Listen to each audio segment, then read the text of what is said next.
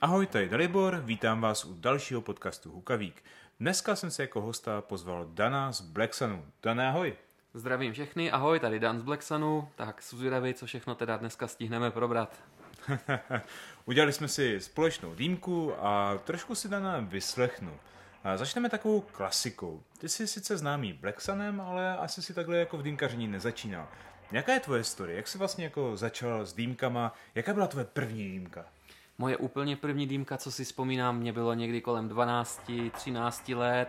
Byla to dýmka vyrobená snad z petky matonky, ještě s uchem z pervolu a podobně. Samozřejmě nějaká malinká turecká korunka, kouřila se trafiková nachla a někde s kámošama, s kámoškama jsme byli schovaní s promětím na polu, protože to bylo v tomhle věku ještě zakázaný. Měli jsme dokonce snad, jestli si dobře pamatuju, postavený takovýto týpíčko, ten stan, takže jsme vypadali jak banda hulíčů mladých a dívali se lidi na nás na polu, kolem nás, jak kdyby jsme byli nějací feťáci, já nevím co všechno. Takže to byla docela sranda. A tak nějak přesně jsem se k tomu dostal 12-13 let. První dýmka samozřejmě vyrobená z domu toho, co kde člověk našel a tak. OK, a jak jsi jako čuchl k té profesní sféře? Ty jsi začal v nějakém podniku, nebo jsi začal, já nevím, svým vlastním podnikem? tak, ono je to takhle delší, někdy kolem mých 18-19 let jsem vlastně začal dělat v Argile, začalo to úplně náhodou a to tak, že s lidma, co tam pracovali, jsem se znal a jednou po sněně mě říkali, že jestli ještě nechci dýmku zdarma nebo něco, že jim pomůžu uklidit. Tak jsem po vlastně ostatních hostech, jak odešli, pozbíral dýmky z placu, nějaký nádobí, nanosil jim to na bar, dostal jsem ještě dýmku zdarma za to a podobně. Pak mě samozřejmě bylo nabídnuto automaticky, jestli tam nechci pracovat. Tak jsem si říkal, jo, proč ne, fajn, zkusím a měl jsem nějaký, já nevím, dvě směny týdně a podobně. Ve finále z toho nakonec bylo 4-5 směn týdně, takže jsem byl pravidelně a pak jsem dělal víceméně hlavního dýmkaře a bylo to teda v Argile tehda ještě za dob pana Kasima Alduriho, určitě si ho pamatujete teď vlastní Queen. Takže tak nějak postupně se dopracoval do téhle sféry a tam si pracoval nějakou dobu asi? Mm-hmm, tam jsem pracoval zhruba rok v té Argile po Argile vlastně jsem se tomu nějak jakoby nevěnoval, byl jsem spíš jakoby v té fázi toho konzumenta, to znamená chodil jsem po jiných podnicích. Samozřejmě v té době to byla ještě ta Argila, pak začala třeba Veselá čajovna Brno, určitě všichni pamatujete kabinet huličů nebo Queen, který ještě stále funguje. A tak nějak pak se blížíme pomalinku vlastně k té sféře, kdy jsem se stal nějakým angažmá v podniku, jako je Black Sun teďkom a podobně. No a co tě vlastně na těch dýmkách lákalo? Nebo proč jsi rozhodl věnovat dýmkám zrovna? Proč jsi nedělal třeba, já nevím, strip bar nebo něco takového? Ale výborná otázka. Já si myslím, že už v tom věku tím, jak to bylo zakázané, dělalo to kupu cloudu od pusy a podobně, tak to člověk prostě ty příchutě, jo, tehda samozřejmě to byla trafikovaná kla a alfakar a podobně, ale prostě bavily mě ty příchutě, míchat je mezi sebou, zkoušet z toho vymáčknout co největší dým, co Takže nejdelší už tehda si experimentoval, hrál aha, si s tím aha. takový hračička. Přesně tak, přesně tak, takže tak nějak to začínalo, vždycky mě to bavilo, že jsem to bral nějaký hlediska třeba alchemie, jo, tak jak máte na baru drinky, dá se něco pozměnit a ve finále v tom tabáku taky změníte mix tři tabáků, jednoho přidáte 10%, můžete mít úplně jinou chuť a vždycky mě to na tom bavilo. Super, takže postupně se z koníčku vypěstovala i práce, protože tebe to začalo bavit natolik, že si teda jako šel do nějakého podniku. Jo, začal si pracovat, jak jsi zmiňoval, právě jako obsluha a potom se to nějak samo sformovalo do formy podniku. Jak, jak se to stane prostě? Jak se z obsluhy stane člověk, který prostě řekne tak, musím si založit svůj vlastní podnik? Tak, ono to s tím založením podniku Samozřejmě to pokračovalo ještě jako host, občas jsem si zabořil dvě sněny třeba v kabinetu, kde mě to nějakým způsobem ale nevyhovovalo. Potom určitě znáte fenomenální Mauzuka House Brně, kde jsem pár směn jako si odbořil. Zdravíme nebo jsem Mišáka. musel, zdravíme Miš, Mišáka Míru. Samozřejmě to nějak pokračovalo po Mauzuka House. Uh, vlastně vznikl Black Sun, tehdy to nebylo ještě vůbec za mě ale byli to vlastně mý docela dobří známí, kterými jsme se znali už od dob z kabinetu hulíčů. Byl to Martin Držčka a Dominik Talaf, a tím je zdravím. A úplně náhodou jsem tady chodil pravidelně zase jako host a vím, že chyběly nějaký dýmkařský směny, že se tady kluci docela střídali, bylo to takový jakoby nestabilní, byly ty úplný počátky, že jo, ne, nebyl to ten Black Sun, jak ho znáte teď, tak samozřejmě jsem si nabral nějaký směny přes týden, že jsem měl vlastně pondělí až pátek, Nakonec to dopadlo tak, že jsem ještě za jednoho kolegu, který hrozně zmatkoval na place a měl pak nějaký reklamace, dělal už i soboty, že jsem přebíjel pak 6-7 dýmek snad za jeden biznis v sobotu jako reklamace. Uh. Takže ve finále z mého osobního volna se vlastně stalo, no, že jsem si vzal skoro regulérní směnu, akorát jsem to po sobě nemusel uklízet potom. A nebyl jsi za to placený? no byl, byl, byl jsem za to placený, samozřejmě, jako nebyl to žádný zázrak, ale prostě dostal jsem, co dostal, dostal jsem za to dýmku zdarma nebo něco takového. Samozřejmě pak nastala ta situace, to už byl ten základ toho Black Sunu, jak ho znáte více teď, a to, že kluci, kteří ho vlastnili přede mnou, měli ještě vlastně jeden hlavní biznis, který mu se věnovali více a ten Black Sun byl víceméně vedlejšák pro ně a nevydělával jim tolik, aby se stal pro ně ten main business. To znamená, přišla otázka z jejich strany a to byla otázka prodeje. A tam se nějak nachomítlo a zrodila se ta myšlenka, že teda si zainvestuješ a pořídíš si vlastní podnik, Přesně tak. nebo... Jako, co tě k tomu vedlo vlastně? Nachomítlo se to úplně náhodou. Tehdy? Já jsem tady vlastně už pracoval, takže jsem si nějak jako chystal píseček, protože jsem věděl, že tohle ta situace nastane. Jo, měl jsem domluvenýho investora za zády, tehda vlastně mě stal výkup, můžu klidně zmínit, 400 tisíc korun, tady abych jakoby převzal kompletně SROčko, který vlastní Black Sun vlastně na sebe. Takže to bylo s nějakým odstupným, dostal si nějaké základní Bylo vybavení. to v podstatě vykoupení. Takový jakoby vykoupení, že zůstává brand, zůstanou mi tady lidi základní vybavení typu dýmky, stoly, gauče a podobně. A vlastně ze dne na den, přesně 1. března 2019, v pátek, jsem byla vlastně první směna pod mojím vedením nebo pod mojím vlastnictvím a tam bylo tehda úplně úžasný, před chvilkou jsme to zrovna zmiňovali mimo a to bylo to, že jsme si vlastně zandali hned rekordní směnu, která teda byla jakoby hrozně motivační v ten moment. A o to větší sranda byla, že v sobota hned den po jsme si udělali taky rekordně směnu, ale jakoby nejnižší. Takže to bylo takový, že jsem si furt říkal, jestli jsem udělal dobře, neudělal. Všichni samozřejmě říkali, běž do toho. Já jsem viděl, že to bude jak si pořídit dítě, že tím člověk zabije spoustu času. Takže to takové tvoje dítě opravdu. No tam ty myšlenky jako musí být takové zajímavé na tom začátku, že prostě ty jako udělal jsem dobře, nebo Přesně jako fakt, tyjo, teď mě to může položit. Bylo to i tak u tebe, že prostě jako šel si do toho se vším a teď si čekal, co si ti vrátí, jestli, jestli se udělal dobře. Byly tam i takové myšlenky, kdy jsi jako na to díval a říkal si, tyjo, no, uvidíme. Ty myšlenky tam samozřejmě určitě byly. Akorát byly spíše v momentě, ještě než to bylo opravdu moje, takový to, že docházelo k převodu peněz na účty a podobně, že takový to Ježíš, mám to fakt udělat, nezabiju tím všechno a nebo nezabiju tím skoro sebe s proměnutím a podobně. Ale hned vlastně, jak odbyly ty první směny, ten první týden, tak jsem si říkal, že to je hrozně fajn, že prostě člověk má víceméně vede biznis, který ho jakoby baví, s těma dýmkama mě to vždycky bavilo a dá se něco budovat, stát za nějakým jménem, mám kolem sebe nějakou jakoby klientelu jsem měl už od začátku z gastu, ať už to byli kluci, s kterými se známe z jiných podniků a chodili jsme pravidelně na session někam jinam. Takže jsem věděl, jakoby, že pokud budu držet tu myšlenku, že jak já bych si přál být jakoby obsluhovan v jiném podniku, tak když to stejný, aspoň to stejný nabídnu těm ostatním, že musí být nějakým způsobem spokojení. Jo, proto jsem vlastně tady ty dýmkařské směny ze začátku vedl kompletně já, než se přidali ostatní šikovní kluci a podobně. Takže samozřejmě nastala jako fáze, že dýmkařsky jsme se začali nějak probíjet po forech, po recenzích a podobně, víš. Samozřejmě byl tady stagnující bar, určitě znáte Štěpána, ten se zase věnoval tomu baru, takže já jsem měl svoji dýmkařskou sekci a on se plnoručně vlastně věnoval ty barmanské sekci, tomu baru, flaškám a všem, co je okolo potřeba. Takže vlastně obě sekce najednou měly nějaký, řekněme, vedení, cíl a tohle z toho a začal se budovat ten brand více mezi ostatní známí, nějak veřejně, komerčně a podobně. I se základním promem, který vlastně víceméně funguje i doteď a to je Instagram a Facebook a víceméně si vlastně uvědomuji, že to kolikrát stačí. Takže opravdu budeš na té komunitě a snažíš se prostě táhnout eh, tím stylem, že dělám to podle sebe. Jo, je to přesně tak chci, aby to vypadalo zhruba tak nějak, jak bych já rád byl za to jako host spokojený. A to říká spousta lidí, že vlastně jako nejúspěšnější koncepty jsou takové, kdy ten člověk do toho dává to srdce a bude něco, co není jenom pro ten biznis, ale co ho opravdu baví, mm-hmm. co prostě dělá srdcem. Je to tak i u tebe? Děláš to srdcem? Určitě dá se říct, že to tak je. Jo. Lidi, co mě znají, tak víc v poslední době, že jsem ty priority vlastně obětoval, obětoval úplně tomu podniku, že mě to stálo dost úsilí a všeho a podobně takže opravdu ten pod, tomu podniku se dá říct, jsem věnoval 99% svého volného času.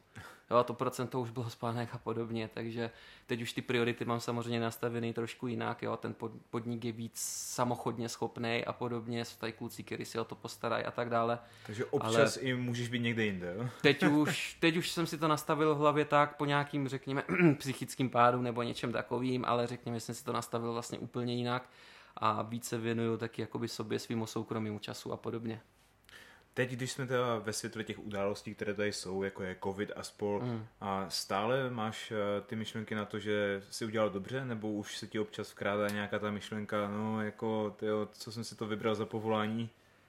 Jo, samozřejmě ty myšlenky tam občas jakoby proběhnou, jo, že prostě něco mě to dalo, něco mě to vzalo, teď mi to zavřený, nevydělává to a podobně, ale furt si říkám, ono se stejně jakoby jednou otevře, všichni doufejme, že dřív než později a že ten biznis, peníze a to všechno, co stejně jakoby zatím stojí, i když je to váš koníček, tak koníček, který, nebo business koníček, který by vám nevydělával, tak by vás nejen zabil časově, ale ve finále jakoby kompletně jako osobnost ty, řekni mi, taková myšlenka, jo?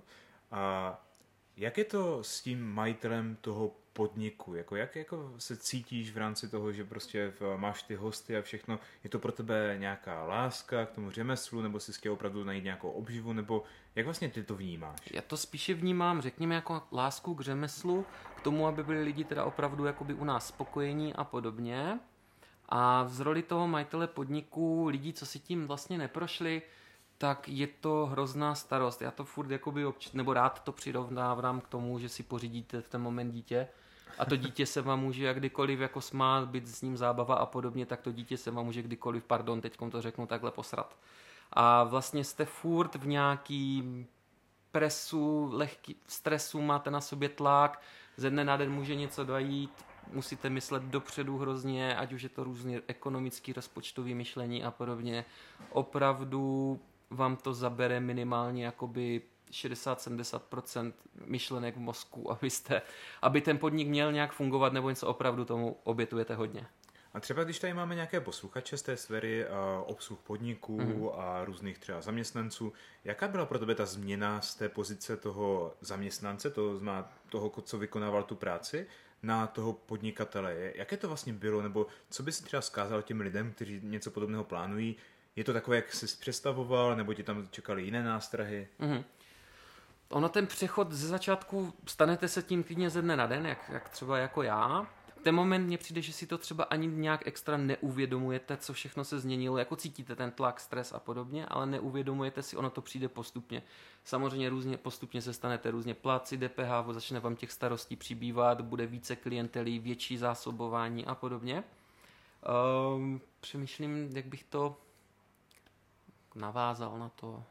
Je to větší starost, než jsi čekal? Nebo... Je to rozhodně větší starost, než jsem čekal. Na jednu nějaké objednávání zboží. Je to takhle, na jednu stranu je to hrozná radost, když to člověk vidí fungovat a všechno a má výborný feedback, vynikající hodnocení recenze a podobně, ale je to opravdu tím, že já jsem vlastně v roli majitele sám, tak je to opravdu velká starost a pro ty lidi, co nad tím přemýšlejí a podobně, co bych tak jako vzkázal. Hodně si rozmyslete, jak máte... Ne, běžte do toho, jestli to máte rádi, baví vás to a máte nějaké zkušenosti s tím. Aspoň nějaké zkušenosti. Běžte do toho, počítejte s tím, že vám to minimálně první rok, rok a půl úplně zabije soukromý život. No, ty říkáš zkušenosti. Co to je ty zkušenosti? Protože ty jsi ty zkušenosti neměl na tom začátku. Ty jsi měl zkušenosti z obsluhy podniku, to znamená, mm-hmm. viděl jsi trochu do toho pozadí, že se tam asi něco musí někde fakturovat, řešit, jo, někde musíš něco zapisovat, něco musíš objednat, ale zkušenosti s tím podnikáním si neměl a zvládl si to. Je tak? Nebo jsi měl nějaké zkušenosti? Víceméně je to přesně tak, jak říkáš. Měl jsem jenom zkušenosti, že jsem znal majitele těch ostatních podniků, ať už to byl třeba Ali Aljarov a Moaz Hamout z kabinetu a podobně. Často jsme řešili nějaký business otázky už společně, takže jsem měl nějaký lehký náhled do toho, co to zhruba musí člověk obstarat a podobně, ale samozřejmě je to úplně něco jiného, když tu starost najednou fakt jako nabídete a je to reálně vaše ten podnik a podobně. No tady mě třeba zajímalo, že v Brně bylo obecně z začátku vnímání té scény takové, že tady je to takové spíš nepřátelské mezi těmi podniky, změnilo se vnímání i těch lidí na tom začátku, když si přišel vlastně z té pozice jejich kamaráda, obsluhy do pozice konkurenta? Měl jsi na začátku nějaký takový pocit, nebo? Z začátku to bylo hodně takový, že všichni psali gratulují, tohle toho. Přišlo mně, že spíš, uh, i když byly nějaké války mezi podnikem, někteří si možná pamatují Hate Cabinet versus Queen a podobně, tak já jsem přišel hrozně jakoby neutrální osoba, tím, že jsem se se všema znal, měl jsem docela jakoby dobrý vztahy se všema, pořád mám, tak spíš to bylo jako gratulace, jo, my se stavíme, ježíš, večer, klidně i posnění, jestli tam budeš a podobně, a kolikrát si pamatuju, abych to budoval, samozřejmě ten biznis a takhle, tak jsem tu s různými hosty sedával sám, obsluhoval je do 4 do rána, do 6 do rána, čekal jsem na kámoše, než skončí v kasínu, ještě abych mu nabil dýmku ve 3 ráno, já jsem si dal s ním a podobně. Takže člověk to musí nějak vybudovat, musí si vybudovat tu bázi. Ty ostatní podniky, my jsme víceméně ze všema byli vždycky nějak jako za dobře, podporovali jsme se, dokonce jsme měli nastavený vztahy tak, že já jsem vždycky všem ostatním říkal, kdyby něco potřebovali, došlo by jim blbý uhlí na ústky nebo něco, zvednou telefon, že já sednu do auta a můžu tam být za 10 minut. Takže jste To si jako vypomáhali a postupně Víceméně jsme tak, si vypomáhali. Jo? takže jsi si jo. jako tak vybu- vybudoval tu důvěru postupně. Mhm, mhm. Protože to je něco, co tady v tom Brně tak trošku chybělo. Jako Mhm, Je to mhm. sice blbé, že na to narážím, ale Mhm. to vnímání tehdy tak bylo, že prostě, jak jsi zmínil Queen, kabinet, jo, Mhm. a dokonce se tady diskutovalo, že na sebe někteří posílají ty kontroly, Ano, jo. A takovéhle věci. Teď už to tak není úplně, že? Teď už to tak není, přišlo mně, že zlomem bylo hodně ta první karanténa na jaře, pak vlastně, co mně přišlo a bylo to super celkově od té dýmkařské komunity, tak vlastně byla krádeže ve Slasti, kdy bylo vidět, že se všichni ob- obrátili, a i dokonce ty brněnský podniky, které se dají brát jako konkurenční, nebo se nějak moc extra nemuseli nabídli pomoc, což bylo super. My jsme vlastně tehda taky nabídli, že Slaz měla otevřenou zahrádku, já jsem hned zvedl Voďovi, jak jsem se to dozvěděl, telefon, říkám, hele, my otvíráme až za nějakých těch 15 dní, my nemáme zahrádku, my jsme až ty poslední vlně rozvolňování, jestli chceš sedni do auta, já tady budu odpoledne, přijedě ti tady půjčím, já nevím, 10-12 dýmek nebo něco, hoď si je do kufru, pak mě prostě Hezké. před otvíračkou vrátíš. No a Jo. když jsme, když jsme u toho, a tahle ta krádež byla taková hodně překvapivá, protože bylo to v komunitě snad poprvé, co se něco takového stalo. A jelikož když si vezmeš logicky, tak kdybych byl zloděj a neznalý komunity, tak prostě vlezu do toho podniku, protože tam dokonce byly nějak prý otevřené dveře nebo něco takového, že zapomněli zamknout. Takže vlastně jakoby vlezu do podniku a první, co ukradnu zrovna ve slasti, tak bude asi jako nějaká televize, jo, jim pokladna, vyrabuju to všechno. A jim se ztratili zrovna dýmky, Dýmky. jako to je, Není to zvláštní? Přišlo ti to tak jako, mě, já jsem nad tím fakt jakoby uvažoval. Říkám, tyjo, to jako prostě fakt nějaký zloděj nakráčel a ukradl dýmky. My jsme totiž na CACčku v jednom taky zažili krádež, mm-hmm. ale borci normálně vlezli a samozřejmě než aby tahali ty dýmky, které ale paradoxně stojí nejvíc na tom podniku, mm-hmm. tak většinou vyrabovali právě v pokladnu, mm-hmm. jo, ukradli nějaký tablet, jo, Tablety, nebo počítače, televizi, počítač a tak dále. Ale dýmky jsem snad nikdy v žádném po- podniku nezažil. To bylo něco jako naprosto nevýdaného. Je to, jak říkáš, přesně, mě taky přišlo zvláštní, nějaký informace se ke mně dostaly, těžko říct, čemu věřit. Mně to spíše třeba za začátku přišla jako nějaká pomsta nebo něco takového, že vyloženě chtěl někomu v té karanténě ještě někdo uškodit víc, než jsou vlastně uškozeni ekonomicky těmi uzavírkami ty podniky sami.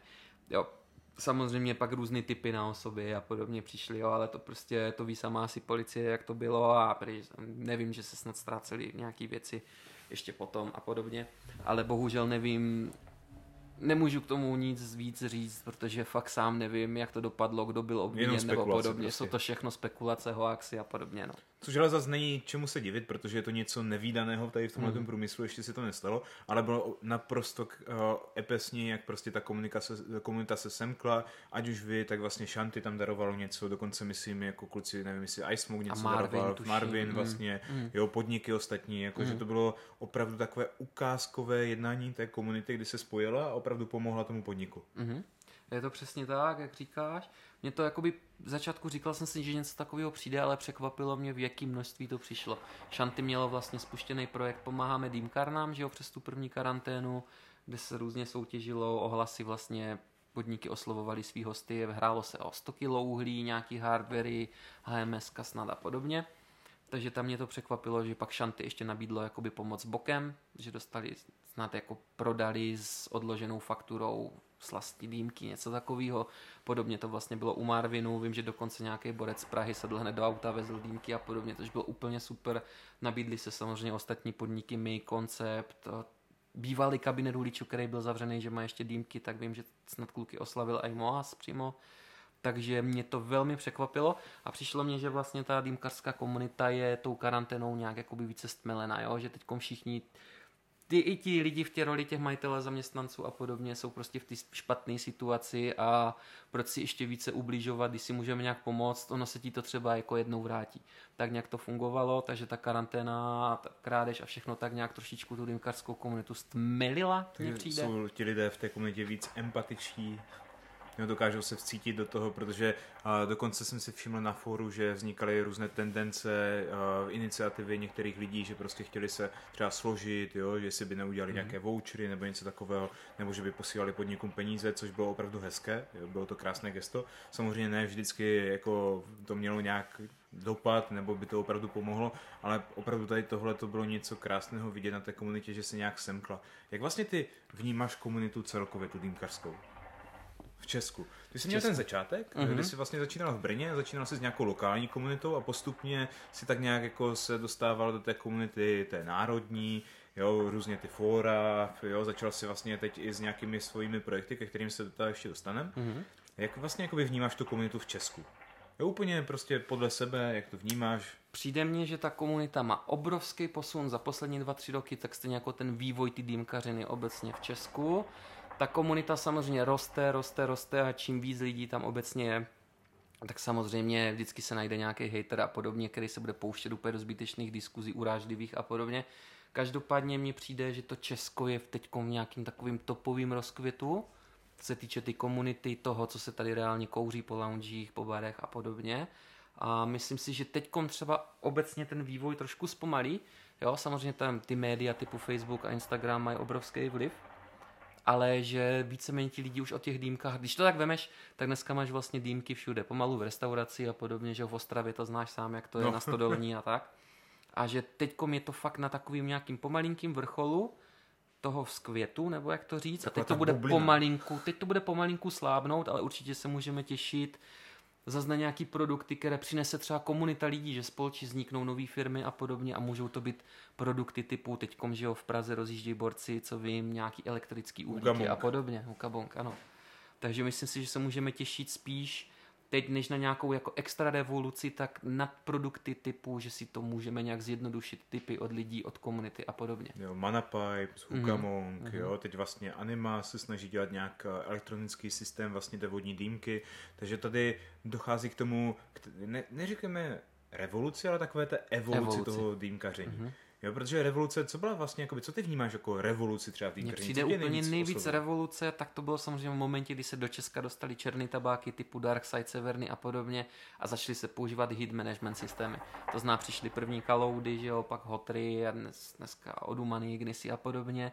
To mně přijde takový, že to bylo, nebo i já v rámci toho dýmkaře jsem to vnímal jako něco jako wow efekt, že opravdu to bylo, všichni si určitě, nebo ti starší si pamatujeme, ještě v momentě, kdy jsme rychle bořili v provozu dýmky, museli jsme na to natřískat alobal, udělat 35 dírek a podobně, že to hrozně zdržovalo. Dneska hodíte dva, tři, čtyři uhlíky do HMSK, prásknete to na ten kotlík a nemusíte se s žádným alobalem štvát. Takže to mně přijde takový jakoby velký skok. V celkově ty čistotě sami víme, že z alobalu se vždycky něco uvolňovalo a podobně. Samozřejmě ten skok třeba předtím, ti ještě starší si můžou pamatovat, bylo moment, kdy Česko zašlo přecházet z rychlozápalných uhlíků na konečně kokosové uhlí. Podniky vymýšleli, jak to tehdy rozpálit, rozpalovali to různě v mikrovlnkách, na balkónách a podobně. Si pamatuju třeba z dobrý čajovny v Brně, že to měli v mikrovlnce, pak to kluci ještě chodili fénovat.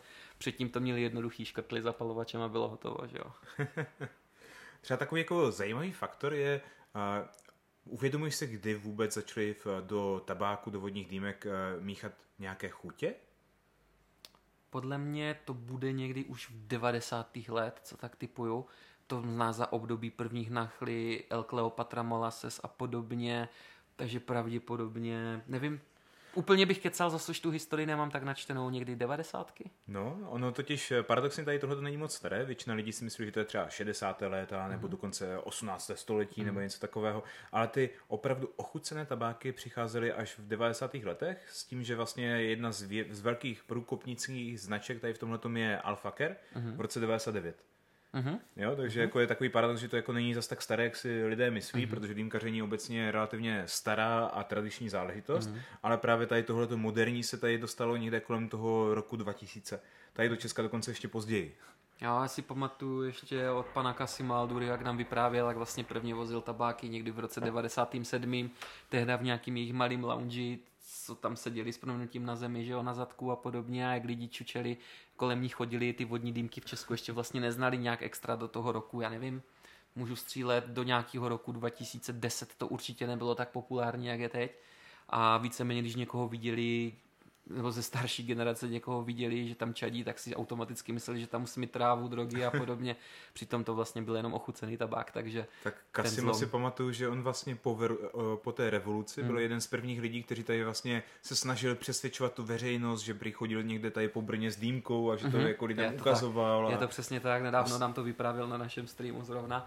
A co mě to bavilo, mluvil o tom hrozně dlouho a hrozně hezky o těch začátcích. A i třeba mě pobavily ty ceny, jo, když se na chlap prostě dala koupit za 30 korun 50 gramová krabička. Já už jako moje generace si pamatuje cenem někde kolem 172 stovek, že jo, v trafikách, ve Valmontech a podobně. Takže ty začátky byly takový jakoby jo, tam cena, prostě ty daně a všechno byly na tom úplně jiný, než jsou teď.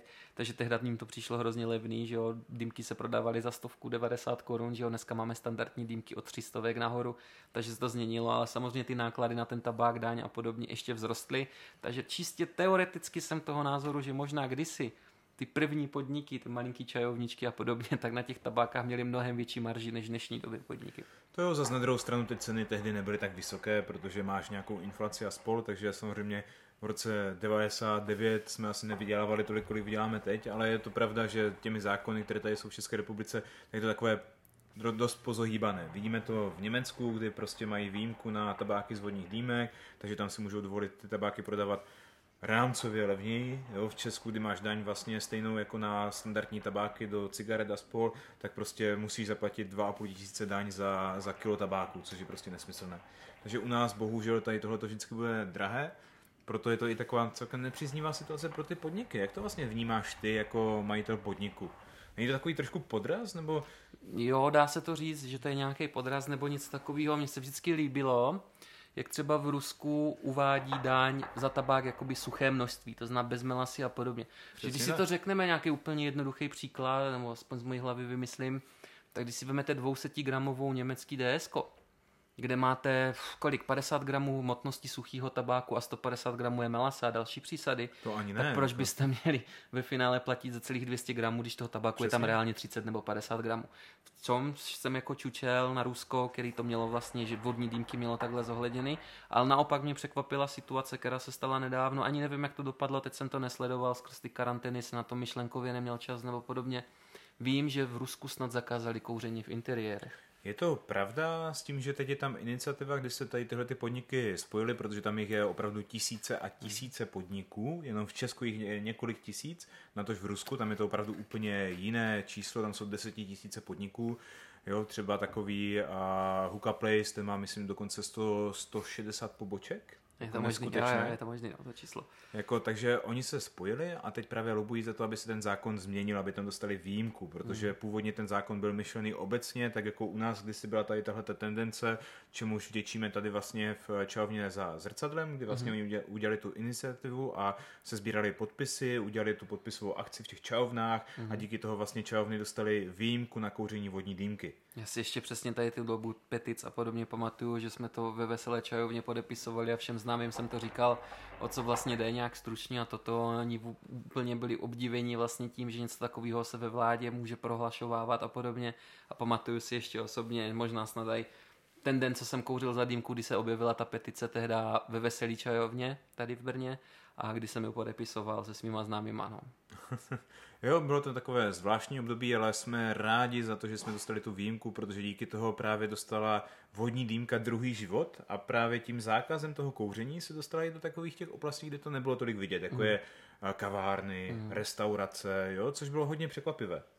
Jo, ono to opravdu buďme rádi za to, jak to dopadlo a všechno, protože třeba vím, že o sousedním Rakousku, že tam prostě to zákaz kouření platí v interiérech a ty vodní dýmky tu výjimku nedostali, že se tam ze dne na den prostě pozavírali podniky, že jo, tam je taková ta ulice, kde je plno vždycky taková, já nevím, jak to nazvat, prostě arabská ulice vyloženě, kde těch podniků bylo plno a člověk, když jel do Vídně, tam tma prošel, tak ty dýmky byly cítit až do desátého patra nějakého věžáku a teď to tam prostě najednou nebylo. Jo? Pamatuju si, že někdo sdílel snad i fotky ještě tehdy na fóru, jak to tam vyklízejí, zavírají, předělávají na různé indické restaurace, chudáci a podobně. Takže Taková... Asi buďme rádi za to, jak to tady u nás dopadlo. No. Jo, jo, tam to byla velká rána. No, uvidíme, jak to bude v tom Rusku. A co jsem teď četl, tak eh, právě se pospojovali, udělali mm. takovou iniciativu, kdy eh, lobují za to, aby ten zákon se změnil, aby mm. tam byla novela. A teď v rámci oznámení posunutí Huka Club Show bylo oznámeno, mm. že právě jsou tam nějaké tendence, které už se rýsují a že teoreticky do toho května příštího roku, kdy je právě oznámena Huka Club Show, mm. tak by teoreticky tu výjimku snad mohli prosadit. Mm. Což je jako dobrá zpráva, protože ono, co jsem četl, tak právě ty podniky prý dostali ty současné výjimku, ale pokud by si chtěl založit nový podnik, tak už by si měl problém. Takže právě proto je tam teď nějaká taková ta diskuze, je to hodně zamotané, hodně zajímavé téma v Rusku. No to se zvědavý teda opravdu, jak to dopadne, protože já si myslím, že konkrétně tohle, kdyby se to u nich zakázalo, se může dotknout nějak jakoby lehce i nás, ať už se to týče jakoby ekonomiky výrobců těch tabáků u nich, že Darkside a podobně, že by mohli teoreticky zpomalit s přicházením nových příchutí a podobně, protože by se toho třeba reálně tolik do těch jejich lounge a podobně neudálo. Teď je otázka, jestli by to nemělo třeba naopak opačný efekt, že o to větší by byl vývoz tady k nám do střední Evropy a tak. Že by se snažili pronikat že by se trhy. museli, byli by nuceni to prostě prodat, sklady, že jo, se vyprázdnit a podobně a šlo by to dál a třeba za lepší ceny. Tak to Ale je něco to... jako ta německá tendence teď zakázat ty v, v, v, mátové tabáky mm-hmm. a ty mhm. složky mm-hmm. různé na bázi mm-hmm. máty. Mm-hmm kdy nějakým zázrakem se Darksideu podařilo propašovat supernovu v rámci a toho. Nevím, jestli se s k ní nějak dostal, nebo z něco o ní četl, ale bohužel teď jako strašně moc lidí zklamu, ale jak jste byli zvyklí použít do plácnu ve dvojky UPGčka 10% ty supernovy, tak abyste teď měli stejný efekt, tak ji použijete 40 až 50. OK. A tak aspoň něco, protože to Německo opravdu na tady tomhle tomu umírá. Hmm. Němci zrovna ještě byli zvyklí právě na takové ty mixy všechno s mátou. Všechno mentolový, ano. Protože vlastně všechny ty příchutě, které byly na tom trhu, tak skoro všechny byly s mátou. Hmm. Jo, znám, všechno známe ice. Meriden a podobně, to je všechno ice, že od ice mandarinka, ice pomeranč a podobně a dostali jako obrovskou ránu a předělali to. Co o to víc mě překvapuje, že ta supernova teda jako by vůbec prošla, Jo, co Aspoň vlastně je tam opravdu za změnu v tom složení nebo něco, nebo to jenom nějak omezili, těžko říct, to asi ne, to neví asi nikdo jiný než Blender jakoby v tom Darksideu, ale... Ale klobouk dolů. ale dobrý, povedlo se to, že si můžeme zatleskat jako mora. Aspoň nějaká má to tam je. Je to sice teda slabší, ale je to dobré, je tam aspoň něco. Takže konečně i v Německu si možná něco namixují, takže supernová Darkside tam musí být teď vel, velmi oblíbené. No to věřím. když jsme u těch uh, podniků, jak vlastně jakoby, uh, třeba ty tady funguješ? Uh, máš nějaké zábavné momenty? Něco jako co tě, nějakou největší šílenost, kterou jsi tady zažil? No, dobrá otázka. Já kladu jenom dobré otázky. Určitě to byly nějaký, ať už to byly hrozně random objednávky, že přijde zákazník a řekne, že chce světlou dýmku ze šerbetly na sílu 8 a podobně a já už nevím, co na to pomalu mám říct, tak mu řeknu hned to tady bude. Pak mu to donesu úplně klasicky nabitou světlotu ve dvojce, on se mě tady malem udusí. Ať už to jsou různé zážitky, kdy se tady zvrhlo v podniku karaoke úplně z ničeho nic, že jsme si s personálem trošku přitnuli a už to tady lítalo, zpívalo se, blíkalo se mobilama, letkama, byla z toho jakoby party do 6 do rána, nebo zelený čtvrtek, který tady byl snad do 11 odpoledne a už jsme nebyli schopni chodit a už jsme nalívali, že jsme měli položeny flašky už tam gastů na stolech a podobně a museli jsme jim to nalívat rovnou do hrdla, už jsme, kasa už byla snad zavřená, nevím. A pamatuju si o půl dvanácté, že jsem si bral taxíka dom teprve jako odpoledne, takže byly tady různé takové zážitky, výpichy, zápichy a podobně.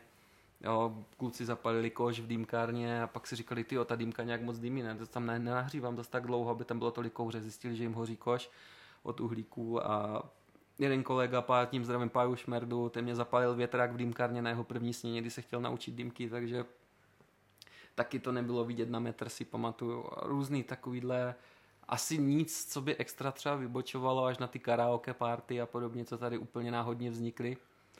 Nějak takhle, zatím jsme to nezapalili celý nikdy. No. zatím to tady stojí, můžu potvrdit, sedím tady. A kdyby si měl eh, někomu poděkovat, jako kdo ti byl inspirací nebo ti pomohl, kdo by to byl? A proč?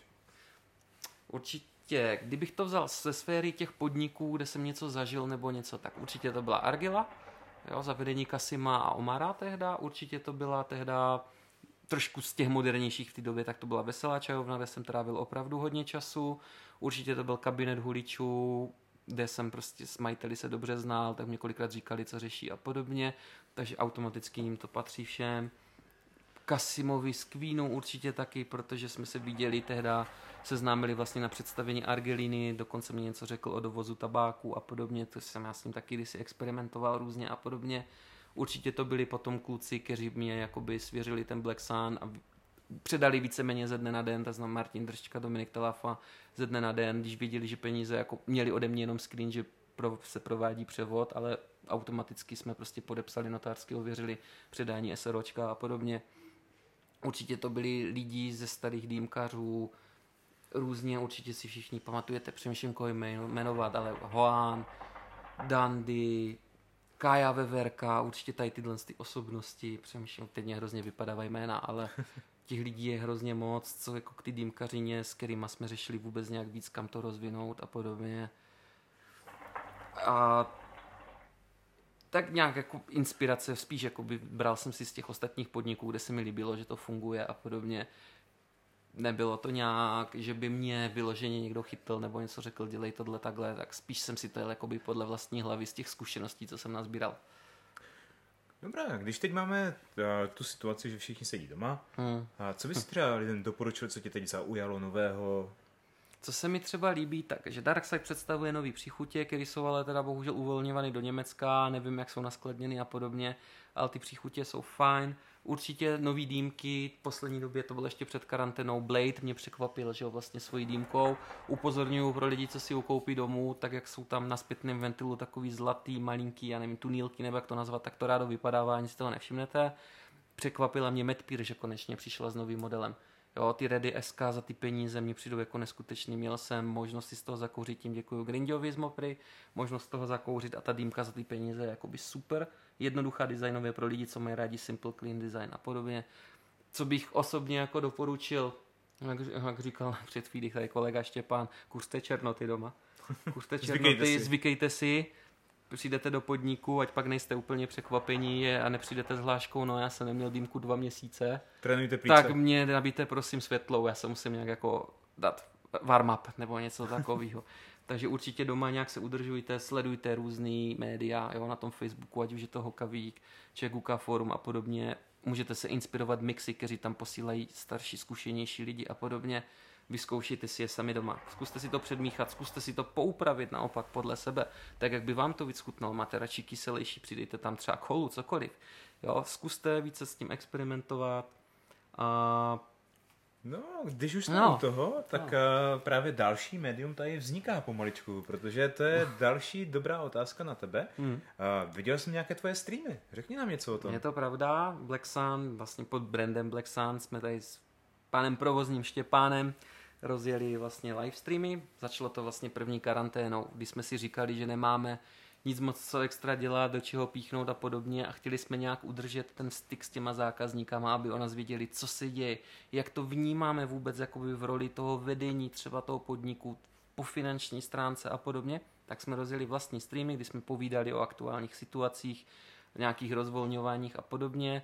A samozřejmě jsme furt přemýšleli, co dál, dál, dál. Řešili jsme barmanské věci, řešili jsme dýmkařské novinky a podobně. A nakonec jsme si začali pozývat vlastně i hosty z ostatních podniků, majitele nebo z nějakých jakoby významných, významnějších osob. A vlastně tu diskuzi jsme rozvedli i s něma na ty stejné téma, ty aktuální karanténě, rozvolnění, ekonomické stránce, jak to vnímají, proč se jmenují jejich podniky takhle. Teď vlastně máme v plánu s tím pokračovat. Máme druhou karanténu, takže jak jistě víte, tak live streamy pokračují. Dneska zrovna jeden vyšel, to brzo zjistíte určitě který, protože určitě znáte Hokavík. tak jinak by nás asi ani neposlouchali. Ani by nás neposlouchali, vy si řekli, co to jsou za dva lulini tady, co tady něco plaká. No to si řeknou i tak, jako to je jedno. Eh, každopádně, eh, ty si právě zmiňoval, že jste začali v rámci té první karantény, která byla, protože byl nějaký volný čas, teď máš tu druhou karanténu, tak jste to obnovili. Hmm. A plánujete to médium nechat, nebo to je zase jenom jako jednorázová záležitost? Tak, my ho plánujeme samozřejmě nechat, plánujeme ho zdokonalit, ať už to jsou teda mikrofony, aby to natáčení, ten zvuk a všechno bylo lepší. Stejně tak plánujeme prostě další hosty a přemýšlíme, koho si pozveme dál Dokonce plánujeme, že bychom dělali nějaké jako představovací streamy, ať už to bude třeba představení a recenze nějaký dýmky tabáku podobně, nebo kolega Štěpán si udělá nějaký drink zajímavý, co jsme si třeba vymysleli tady a podobně, takže určitě chceme to udělat nějakou edukativní formou, aby to mělo nějakou úroveň. Samozřejmě teď pracujeme aktuálně na tom zlepšení toho hlavně zvuku. Jo, na Instagramu všichni víte, že když si to někdo pustí na notebooku a podobně, že to má prostě naopak, ten obraz otáčejí notebooky, lidi pak nám posílají fotky tady s kolegou, že to mají opravdu, že na naši radu dali a otočili si ten notebook a podobně. Tohle to všechno chceme v nějaký blízké době vlastně by fixnout, dokonalit, aby ten stream jako to základní, to suché médium bylo dostatečně kvalitně zvukově i po obrazové stránce. Pak teda samozřejmě přijdou ty novinky typu, že si zrecenzujeme nějaký produkt, ještě, co bych třeba mohl zmínit a jednomu streamu se tomu chci dokonce věnovat, co si udělat ještě nějaký jakoby business Q&A a zároveň jakoby hmm. spustit svůj side projekt. A to bude něco jako Huka School, to znamená, že chci já sám vlastně, už se mi to kolikrát stalo učit lidi, nabíjet týmky, nějaký základy, něco třeba i z toho provozu, Moje vize je taková, že by byla nějaká hodina prostě teorie, pak bychom si s něco zabořili, řekli si něco o sílové stupnici, o všem možným, o těch hardwarech, aby je základně poznali. A dokonce jsem přemýšlel, že aby to bylo o to zajímavější, že až to budou mít, řekněme, nějak hotový a já už budu vědět, že ty lidi o tom něco víjou, že bych si je vzal k sobě na směnu. A, ah, takže by si to mohli v praxi Že by si normálně odpracovali zaplacenou směnu, samozřejmě zaplacenou jako boken, víme, že jako smlouvu na jeden den nikomu podepisovat nebudu, ale tak, tak, oni mě zaplatí, ale já jim pak, já je pak, když ucítím z nich, že to bude prostě dobrý, a oni budou mít zájem třeba si zkusit ten provoz, ať už zra z místa jakoby zaměstnance nebo do budoucna, že by chtěli svůj vlastní hookah lounge, aby si to reálně zkusili vytrpět. Takže Čím na si slevomatu si potom najdu tak, v Black Sun, tak. že mám zážitky, nebo takové to, jak je to, Allegria, nebo něco takového reklama. Něco takového, no. zážitek můžeš si na jeden den pronajmout prostě v zážitek dýmkaře. Jo, pronajmi si zážitek dýmkaře a umřeš na plice. Klasika. Jo, ale no. opravdu takhle doufám, že na slevomat se to nedostane, protože to by bylo známka, že krachujem nebo něco takového. To je úplně jako tohle s tou formou nechci jít nebo něco takového. Já chápu, to bylo ale, samozřejmě. Jo, já to tak beru. Ale samozřejmě chci ještě jakoby já osobně ty lidi, protože už jsem pár lidí jako něco naučil a podobně, tak i tu širší veřejnost, aby měla tu možnost krom třeba výborné knížky Dýmkařské bychle od Kuby Kopáčka, zdravíme, aby si to reálně mohli vyzkoušet i v té praxi, protože ta teorie je opravdu hrozně jiná oproti té praxi. Jo, to, ono se to nezdá, ale roztahat denně přes 30 dýmek, ulítat to s uhlím a podobně a pak to ještě po sobě poumývat, posklízet. On si to člověk pak hodně, hodně lidí si to pak rozmyslí, že tu dýmkařinu dělat nechce a věřím tomu. Jo, jo. Je to náročné řemeslo. Je to, je to řemeslo, je to alchemie hrozná. No. A jak se zrodila ta myšlenka, že právě z majitele podniku, který začal dělat zábavné akce a začal prostě propagovat podnik jako takový, jak se zrodila ta myšlenka, že uděláš nějaké streamy, teď vlastně tu školu, co byl ten poput k tomu?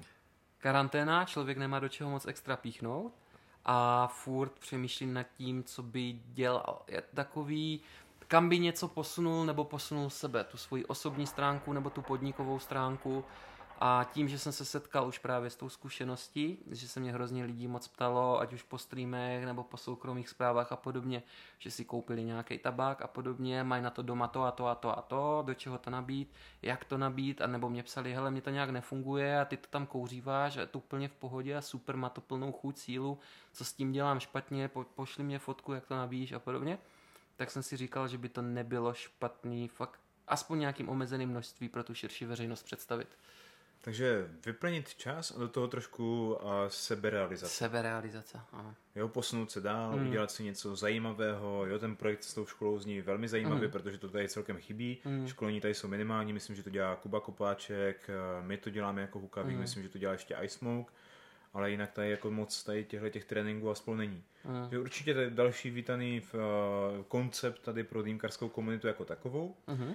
A plánuješ ještě něco zajímavého? Ha. Ha. Krom toho otevřít znovu, aby to všechno postupně fungovalo ještě líp snad než předtím. Samozřejmě furt máme nějakou vizi v hlavě, co Black Sun za rok, co Black Sun za tři roky, co Black Sun za pět let. Jo, teď už to bylo v plánu, co se týče konkrétně toho Black Sunu, jak ho znáte, tak už to bylo v plánu rekonstrukce, vymalování, nový sezení a podobně, který bohužel ta karanténa asi odložíte na jaro. S tím nic moc asi extra nevymyslím. Ať už je to plánování nového prostoru, který, o kterém se můžeme bavit třeba až za pět let, proto si tu rekonstrukci chceme udělat, aby to tady bylo zase hezký, fungovala vzduchotechnika, jak má a podobně. Každopádně máme nějakou vizi, která by se mohla, řekněme, hrozně, budu říkat cirka, ale za pět let, kde bychom zhruba chtěli být, jak by to mohlo vypadat, jaký by tam měl být komfort, ambient, jak by to bylo osvětlený a Hmm, všechno. Tak Máme, máme to takový, jakoby, určitě to nevidíme tak, že teď je Black Sun a za tři roky nebude serem na tom. Určitě to vidíme tak, že ten brand se buduje, začíná být čím dál tím známější, sledovanější a podobně a chceme ho posunout úplně, jak se říká, nevím, vymačkat do nějakého maxima. OK. Uh, pojďme se odprostit od podniku mm-hmm. a říct si něco o tvojich preferencích. Jaké máš třeba rád tabáky? Já určitě ze začátku, z těch začátků se světlot a podobně, samozřejmě to byl Alfakar, ten jsem měl rád. Já furt říkám, že Alfakar je kvalitní, dobrý tabák, jenom se s ním trošku hůře pracuje než s ostatníma. Hrozně rád jsem mýval, když přišlo Fumary. Blueberry muffin, orange cream jejich a podobně, to byly prostě pro mě úplně oblíbený příchutě, neskutečně. Pak samozřejmě nastala pomalinku doba ze světlot. Ještě bych zmínil, ona je poměrně nová, ale tam mě úplně uchvátila, je to Eternal Smoke, americký. Ah. To asi moc lidí nezná. Má jednu nevýhodu, když se přepálí, tak chutná jako kukuřice, ale je to neskutečný tabák. Potom určitě z Černot, z jedných z prvních, s kterým se, se seznámil za dob tady kabinetu v Brně a podobně, tak byl konkrétně Darkside. A vždycky mně přijde, že tehda byl o hodně silnější než teď, takže nevím, jestli je to mojí zmrveností, už kolik mám prokouřeno, nebo to reálně všemi těmi úpravami zákona a podobně. Prostě ten tabák postupně slábne, protože tam nemůžou používat takovýhle aditiva a přísady a podobně. Takže určitě Darkside. K Tangiersu jsem třeba měl hrozný, hrozně dlouhou dobu nějaký odstup. Nevím proč, jestli mě vadila tehda ještě ta tabáková chuť, taková ta určitá Jo, zemitost podtón, toho no. kořenitost toho tabáku, ten podton. Teď to třeba vyloženě několikrát vyhledávám, že já kouřím víceméně času furt Dark Side, ale zmínil bych třeba i Severny, která je lehká černota, ale neuvěřitelná chuťově. Severny mě neskutečně bavilo, pár příchutí od Voodoo, který je takový méně známý, mě neskutečně bavilo. A hrozně se těším, třeba teď konkrétně, až ochutnám různý tabáky typu bonče, nebo třeba já osobně jsem ještě neochutnal ani puer. A, ah, takže čajový tabák. Má to zajímavý, Přesně ta, tak. opravdu takový ten čajový podton. Je to rozhodně něco, co by si měl vyzkoušet. A, jakou máš nejoblíbenější příchuť? Takhle, dá se říct, že od třeba Tangiersu mě chutnají snad všechny broskve. Je to Peach Ice Tea, Tasty, Juicy Peach a tady tyhle ty věci. Z Darksideu mě Kashmir hrozně baví, vždycky mě bavila Kashmir Peach, ano, určitě. Z Darksideu třeba konkrétně mě hrozně baví Kali Grapefruit, Barvy Orange, jednu dobu mě neskutečně bavil mix Banana Papa, Spicy Pear, ta Spicy mm. Pear už se dneska blbě zhání, ale jde to i s klasickou pírou, není to úplně ono, ale je to dobrý. Z Fumary třeba Blueberry Muffin, Choco Mint Chill, Orange Cream, neskutečně ještě z takových ty starý Alvahy Golden mě chutnala třeba jejich Blue Guava. Mhm. Z těch novějších naopak třeba, nevím, jestli znáte Black Horus, tak mě chutná Akom. Po dlouhé době kafe s jako lehce jakoby kakaovou, kakaovým nádechem, který mě ale Oh. hrozně baví a má docela příjemnou Jsem sílu. neskoušel, musím zkusit. Když to jsi mohl říct, no. Takže tohle to mě třeba baví, z Eternal Smoke to byl nějaký Chilled Wine, nebo jak se to jmenovalo, fakt po dlouhé době dobrý hrozen, který mě trošku připomínal starého dobrýho černého hrozna od Fachera, od toho Mm. původního Fachera. Tohle mě třeba neskutečně v poslední době bavilo. Hodně mě baví třeba trifekta Apple Pie. Hrozně A. mám rád takový ty štrůdlovo Jo, podzimní jo, jo, mixy, teď mě úplně mrzí. Láska prostě. Právě, teď mě hrozně mrzí zrovna ta aktuální situace, že je zavřeno, protože mám tu trifektu dostupnou, konkrétně i ten Apple Pie a všechno. A já si moc dobře vzpomínám ještě na minulý rok, tady v Black Sunu na ten listopad a podobně, kdy já jsem tam lítal furt a známí říkali, ty já už nevím, co si mám dát. Říkám, hele, já mám nápad, ti vymícháme oblečný štrůdl. A jak to uděláš? Říkám, počkej, já tam splacám asi 5-6 tabáků, ale uvidíš, že to tak bude chutnat. A různě jsem měnil ty poměry, aby to neměli po každé stejný. Pamatuju, že jsem tam dával snad severný bosenský jablko trifektu, apple pie, dával jsem tam nějakou vanilku, možná snad od Chilmy nebo něčeho takového, případně trošku perského jablka, kdo má rád výraznější chuť. Od Chilmy jsem tam dával, a fakt jsem skombinoval 5-6 tabáků a různě to dělal. Severny z kořici jsem tam dával a různě podle toho, kdo má jaký chuťový preference, kyselější, sladší nebo něco podobně, nebo krémovější, tak jsem to míchal. A teď mě to úplně hrozně mrzí, že to prostě v tuhle chvíli nemůžu jakoby přednést na ten plac pro ty hosty. Já tě tak poslouchám, ty jsi takový hračička eh, v té mixologii. Já jsem mixolog, ne technolog. Já přemýšlím, když jdu objednat jakoby dýmku, Já přemýšlím nad tím, co jim tam dám podle těch preferencí, co si řekli. Nepřemýšlím úplně až tak nad tím, jak to nabiju.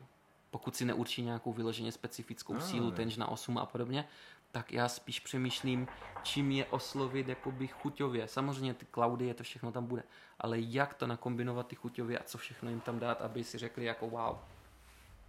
A když se odprostíme od tabáku, jak to máš s hardwarem? Který je tvůj nejoblíbenější? Tak lidi, co mě znají, tak určitě ví, že teď doma kouřím Fero. Fero mě hrozně baví, to je jako hrozně kvalitní dýmka, super, hrozně rád mám Alfy, hrozně mě baví Medpírky. Medpírka mně přijde úplně jako super dýmka do startu podniku, klasická plastová simple Medpírka, která máme je tady jedny z nejstarších dýmek a ty dýmky vydrží krom těch magnetků úplný nesmysl, mně přijde. Jo, ty dýmky kolikrát spadly na zem a furt, když se přeleští, tak vypadá jako nový. Takže mě baví určitě Medpír, Fero, uh, Alfa nová, geometrie mě hodně jakoby zaujala, nový Blade je zajímavý, ale nebaví mě třeba až tak extra jako ostatní. Z těch starších hardwareů, co mě vždycky třeba bavilo, nikdy mě nebavilo VUKA. Nevím proč, ale neměl jsem rád VUKachky. Možná už jenom tím, že byly tehda všude, tak mě nebavili, že každý podnik, co otevřel, tak měl VUKachku a možná už jenom tím, že mě štvali tím, že vypadávali z toho šlauchy, praskalo to dřevo Jo, a podobně jo. a máme s tím bohužel i osobní zkušenost tady. Dobrá. A tvoje oblíbená korunka? Ještě takový závěr? Úplně jednoduchý. Z začátku to byly, když vyšly fanely, tak to byly kaskády. Jo, bavíme se pět let tak zpátky, to je tak, to byly klasika, kaskáda to fanel, že jo. Tehda každého ještě, tehda ještě na foilu a podobně. Pak se to postupně vyvinulo, kou, tuším, že jsem kouříval často Estebau a Fanel Van neglazovaný. Hmm. Teďkom za poslední dva roky je to určitě Smogla B2. A, tak to je, A do toho já s prominutím, já vím, že jsou hrozný možná paskvil v tomhle, já do toho cpu úplně všechno. tak to je naprostý univerzál. Jako No. mezi korunkami prostě taková královna. Naopak nemám rád UPGčko. A to jsme Jo. tam podobně. Já vím, že UPGčko je takový král a v V2 královna, ale asi jsem Ale spíš na to na tu ženské V2 mě to vyhovuje, že mně přijde, že u ní, u té V2 je to těžší tu dýmku přepálit. Jo, ona trošičku jinak vede teplo, víc toho snese. Samozřejmě dostanete menší sílu, i přesto, že zažere více tabáku, ale přijde mně fakt jako univerzální korunka je perfektní, jsou docela pevný, kvalitativně fajn, sedí, dají se koupit menší, větší. Takže tohle z toho rozhodně je za mě teďkom pro lidi, co už si chcou dodat trošku silnější černotu doma nebo něco, tak si myslím, že ta V2 je úplně super na začátek a i. A pro lidi, co mají rádi fakt dýmku vyloženě na chuť, tak se mi vždycky líbilo a vždycky doporučuju fanelované, neglazovaný, ježíš Maria. Tomu jsem třeba nikdy nepřišel na chuť. To mě nikdy nebavilo, Vitrie, Lotus, prostě to je s tím, ten silikon mě absolutně nikdy nebavil. Pro lidi, co mají rádi slabší dýmku, tak vždycky doporučím One Moon, Mhm. a nebo neglazovaný. No. Nevím proč, ale přijde mi, že to snese taky hrozně jakoby na paskvit ten tabák tam s proměnitím za 10 vteřin a dá se to kouřit. Jo. Takže Pro lidi, co rádi pijou u dýmky, je to úplně úžasný. Fakt to plesknete dlaní do toho a je hotovo. Tak. Dobrá, já ti moc děkuji za tenhle ten rozhovor, že jsi mě pozval tady do Brna. A Brno mám samozřejmě strašně rád, taková zatáčka před Prahou, takže Ta, parádní. ano, výborně. Mezi Ostravou a Prahou přesně uprostřed. Přesně tak, jako ideální. A budu se těšit na tvoji další produkci, protože to zní opravdu velmi zajímavě, takže doufám, že teď to trošku ještě vylepšíte a bude to další zajímavý kanál, který tady můžeme sledovat v České republice. Tak já ti rozhodně určitě děkuji za to, že jsi přijel teda za náma, že jsme tento stream, dnešní vlastně Hokavik live stream a podcast udělali teda u nás. Takže se taky mrknul k nám, jak to tady vypadá, i když teď po měsíc jsme nevytírali podlahu, je to hrozný a podobně. No, zase je to takové A- VIP. Je to takový hodně skromnější VIP, ale je. A rozhodně se těším určitě do budoucna, co spácháme zase spolu, ať už to bude stream nebo nějakýkoliv kolabo nebo cokoliv, tak stejně se těším na hosty, až se otevře, až konečně přijdou a zase můžeme poklabosit o tom, jak jsme se nudili doma a podobně. A různé zážitky a hlavně, ať jsou všichni zdraví, ať se jim daří a ať mají přístup k černotě. Tak, Přesně tak. Tak jo, děkuji moc a mějte se. tak já se loučím, mějte se, ahoj.